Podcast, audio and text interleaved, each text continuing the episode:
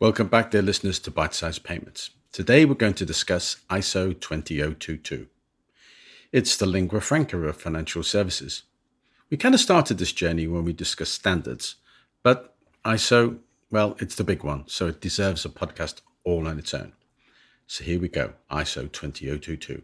What's its history? How does it work? And who does what?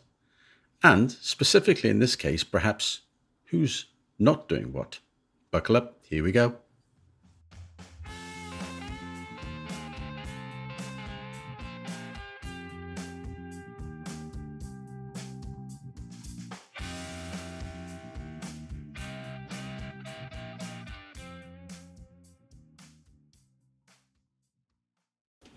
Before I get jumped on from non payments folk, ISO 20022 is not just about payments. It's used across the whole plethora of the financial services industry.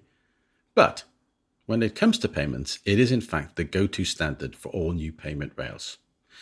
So let's discuss where we are and how did we get here.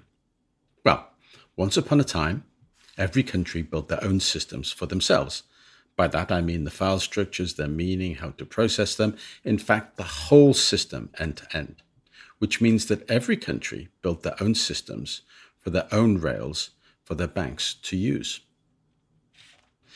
In so doing, they used the best technology that they then had.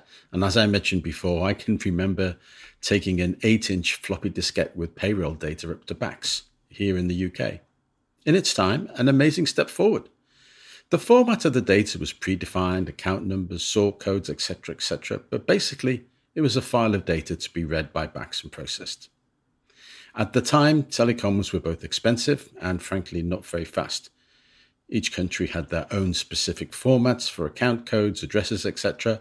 Each had implied meanings, but effectively were unique to that system. Ditto for checks, ditto for cards, high value systems, etc., etc. We then had messages. Again, each best of breed with knowledge effectively built into them. And inside of a bank, they literally hard coded their systems to integrate with them into their own banking system. There were no APIs, there were no rules, just codes and very early coding methodologies such as COBOL. As we moved forward, each of these systems frankly grew independently of each other. Each country for each new rail had their own very detailed rule books that explained the data content and its expected format, what the messages were for, how they worked, etc., etc. These clearings or rails are the last mile data formats and as such are very specific to the system sending and receiving them. And therein the devil lies. So now we literally have hundreds of ACH rails, hundreds of high value rails, etc., etc., and card rails specific for the country. All of these independently doing effectively very similar things, moving money from A to B. But not only that, as we've just mentioned, each and every bank had their own banking systems that they all needed to be integrated with. This is a huge, huge undertaking. So, literally, we have hundreds and hundreds of ACH rails, hundreds and hundreds of high value rails, ditto for cards, very specific rules per country, etc all acting independently, all having to be integrated into a bank's system in every country. And if you were working in many countries, you had to do the same thing over and over again. But literally, they're all doing the same thing, moving money from A to B. But not only that, it's this integration thing that's really the kicker. The fact that each of them have to be independently integrated and hard coded, as I mentioned before. But every six to 12 months, there is a maintenance release that updates the clearings and testing and so the rules that go beyond them. So each bank, each central bank, each merchant, each operator, each corporate, etc., has to go through and do the whole testing regime over and over again through the whole of the ecosystem. So the key thing here is that effectively every bank has a unique set of systems for the way that they process each specific payment rail in each country that they operate. the sheer amount of work just to test this and keep them operationally functional is absolutely staggering. It's literally like painting the Forth bridge. It takes so long that when you get to the end of the bridge, you have to go back and start painting it all over again. Except that, in fact, there are five, six of these t- types of rails in every country. And if you're an international bank, well, you just multiply it up and up and up by every country that you operate in. Something had to be done. But how? Every country has its own clearing and processing run by their own administrative groups. Sounds a bit like Christmas and turkeys, if you see what I mean. Each have their own rule book, and of course, each rule book that they created was the best one.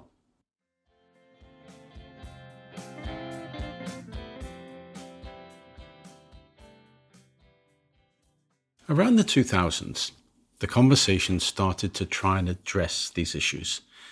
And in 2004, we had the first version of ISO 20022. ISO stands for International Organization for Standardization.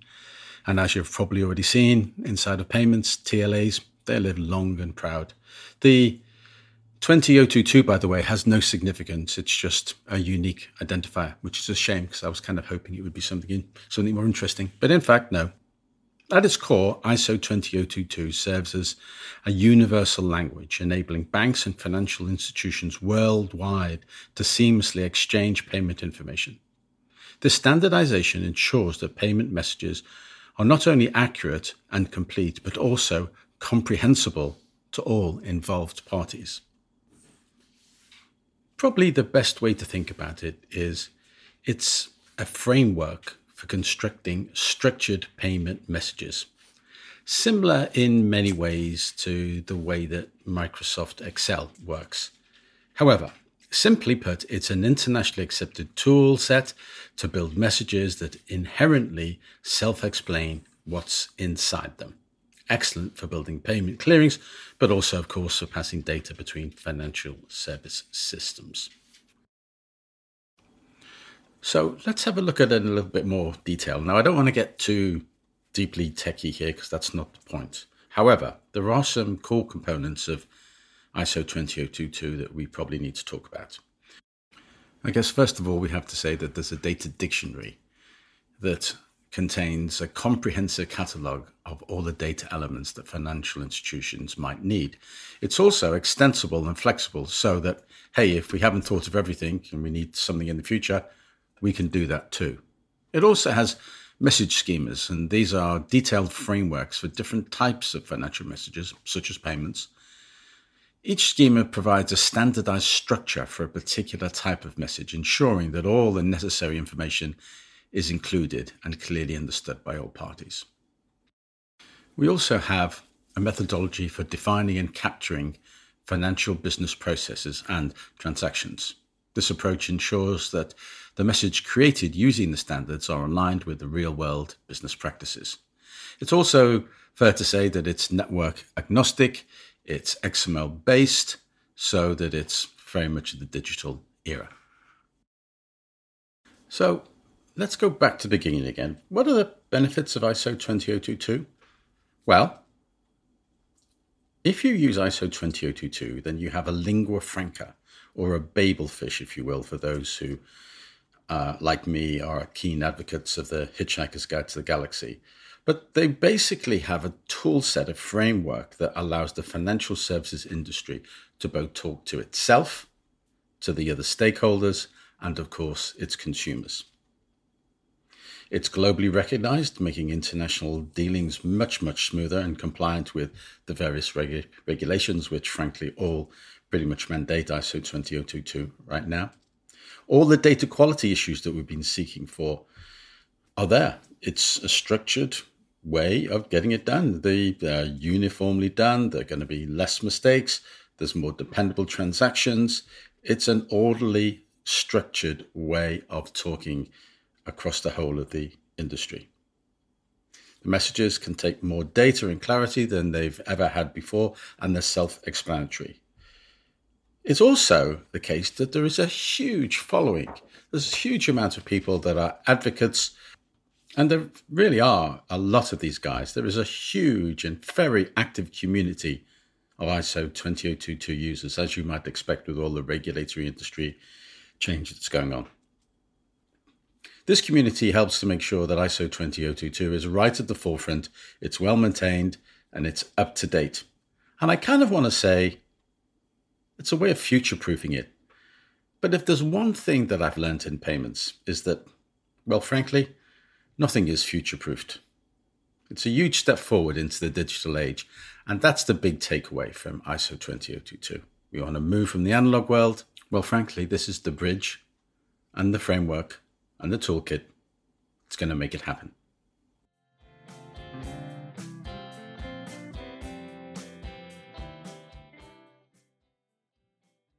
Wow, it's fantastic. Very rarely does this happen. We have all the issues that I articulated um, at the beginning of the podcast, how ISO 20022 has come to the fore. It's industry led, it's by the industry, for the industry, the regulators are on board. What could possibly go wrong? We have new payment methods now coming in. We have 76 um, payment rails already using it. We have the huge ones like Swift, FedNow, SEPA etc. They're all using ISO 20022. As I say, what could possibly go wrong? Well, turns out we better call Houston because I think we have a few problems we need to discuss now. So imagine you're one of the stakeholders for a second. And in this case, let's assume that you're a bank and you're going, absolutely fantastic. ISO 20022, by the industry, for the industry. I buy the Kool Aid. I'm going to do everything. I'm going to integrate all my systems inside of the bank wrap them all in ISO 20022. Then I can talk to my clients. I can talk to the central infrastructures. Great. I'm going to move into the digital age. I'm going to deeply integrate ISO 20022 in everything we do. And I'm going to become this digital new bank that everyone wants to be. So let's go. Uh, but well, just hold on a second, Paul. This deep integration of ISO 20022 and all to the bank systems. Yeah, that sounds like an awful lot of work. What else could we do? Well, hold on, I want to get all the benefits of ISO 20022. Why would I not? Well, turns out it really is a lot of work. So the question kind of goes around and around. Yeah, I want all those benefits, but it's a lot of work. And frankly, it's a lot of risk to make all that change. Or you could just say, do you know what? I'm just going to do the bare minimum that I have to do. Effectively, I'm going to propose that I just put lipstick on a pig, get myself compliant, do the very bare minimum I need to do, and carry on. And I bet you're going, but hey, what? Really? Yeah. The problem here is, like so many things in payments, and for that matter, financial services, we don't just have a clean slate. We have a lot of legacy systems, as we've talked about previously. And these old systems, they weren't designed for ISO 20022. And frankly, sometimes very few people know how they work at all. And frankly, people are afraid of touching them, let alone integrating them into ISO 20022. So it might be time to do a big replacement of all the core systems. Hmm, hold on, that's starting to sound like pretty heavy duty work. And while ISO 20022 uses a data model that's really useful moving forward and all those good things we've talked about, maybe the old systems didn't understand or had no comprehension of what was needed for this future world. So maybe the only way out is to replace everything. So all of a sudden, this becomes a very complex problem. And of course, if you start to change a lot of financial systems, systems all at the same time, it becomes risky. Not only that, but the testing and the validation process that can be 30 to 50% of the time That's huge. Just imagine you change nearly every single bit of the way the bank operates just to get the benefits of ISO 20022. Hmm. It's a lot of testing and a lot of work, and frankly, a lot of risk. So, this is the proverbial plate spinning or changing the engines on a 747 as it's going over the Atlantic, whichever metaphor you really want to think through. The question now becomes not just about changing for ISO, but it's changing the entire bank. And that's a different kettle of fish altogether. So, while payments people like ISO 20022, we have to understand that payments don't live in isolation. So, in fact, some banks are effectively just saying, do you know what? Just give me the change of formats. I won't do the deep revamp. I'll just put this lipstick on the pig and I'll just make sure that I'm compliant, I can work with the future, and I'll kick the problem some way down the line. Despite this, there are many financial institutions that are absolutely committed to installing ISO 20022 as a deeply strategic change because it does offer the opportunity to improve the efficiency, the security, the interoperability, all the things that we've discussed. So, in fact, we're going to have two different types of players in the future, in my opinion. Those that deeply absorb ISO 20022 and genuinely do a revamp down the digital world with ISO 20022, and those that are going to wrap up what they have with ISO 20022, but not really reap the benefits. And we'll see how that works. Clearly, one will be relatively quick, and the other one will be deep, but over time, extraordinarily rewarding. So you could argue that some are making a very strategic change, and the others are saying, eh, it's a cash cow. We'll just get on with stuff the way we always have. Okay, so who are the movers and shakers here? Well, honestly, it's an A class team of the major players. All the central banks, the Fed, the ECB, Bank of England, major banking institution household names Citibank, HSBC, JP Morgan, the tech providers, FIS, ACI, consultants, all of them, for different reasons, are saying, yeah, this is a step we need to take and they're all on board. The question really is how much can we do? I think it's also fair to call out Swift here because they've really been at the heart of this. Given the very nature of what they do, the international cross border payments, where if you want to do it, you're going to have to touch Swift. They've made this play very, very strong. And, you know, they've been the heart and soul of it, really. I can remember going to Sibos, maybe it was 12 years ago, maybe it was even longer, and they had the ISO 20022 for Dummies book. And frankly, they were everywhere. Everyone read them. Went, right, this was it. So I think, you know, you have to call out Swift for being a really good player here. But here's the thing ISO does touch the entire ecosystem, so that the issue is a timing one. Changing everything is a really hard thing to do. The stakeholders need not just to adopt, but actively get ready for it. So it really is a big cross industry change. And it is by far and away the once in a lifetime opportunity to move from the analog world into the digital world. And because it touches everyone in the ecosystem, that's its strength. And of course, it's also a weakness. Nobody said moving from an analog world to a digital one would be easy.